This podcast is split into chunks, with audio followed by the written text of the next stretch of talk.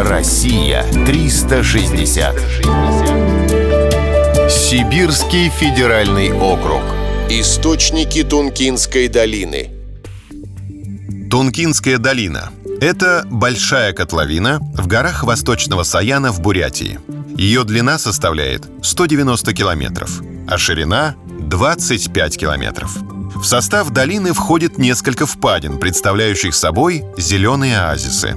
Своеобразным украшением являются гольцы – оголенные скалистые вершины гор. В тысяча девятьсот девяносто первом году на территории долины был основан Тункинский национальный парк.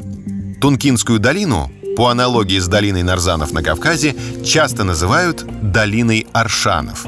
Дело в том, что бурятские аршаны – это те же минеральные источники. Всего здесь обнаружено двадцать аршанов. Самыми известными считаются углекислые воды курорта Аршан, железистые источники Хонгоруулы, метановые термы жемчугских минеральных источников и кремниевые радоновые термы Ниловой пустыни. Минеральная вода из жемчугской скважины не имеет аналогов в мире. На курорте действует два бассейна. Звучит фантастично, но в одном можно принять метановую ванну, в другом – углекисло-кремниевую. К разряду экзотики относятся души, из которых течет минеральная вода. Дополнением к лечебным процедурам можно считать прогулки верхом на лошадях или верблюдах. Такие услуги предлагают отдыхающим местные жители. Другим популярным бурятским курортом считается Аршан.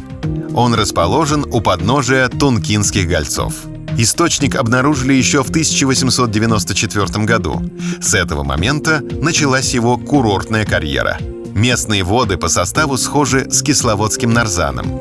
Лечебный эффект от их применения тоже сопоставим. Зачем же ехать в Бурятию? Чтобы помимо лечения познакомиться с местной культурой. А она того стоит.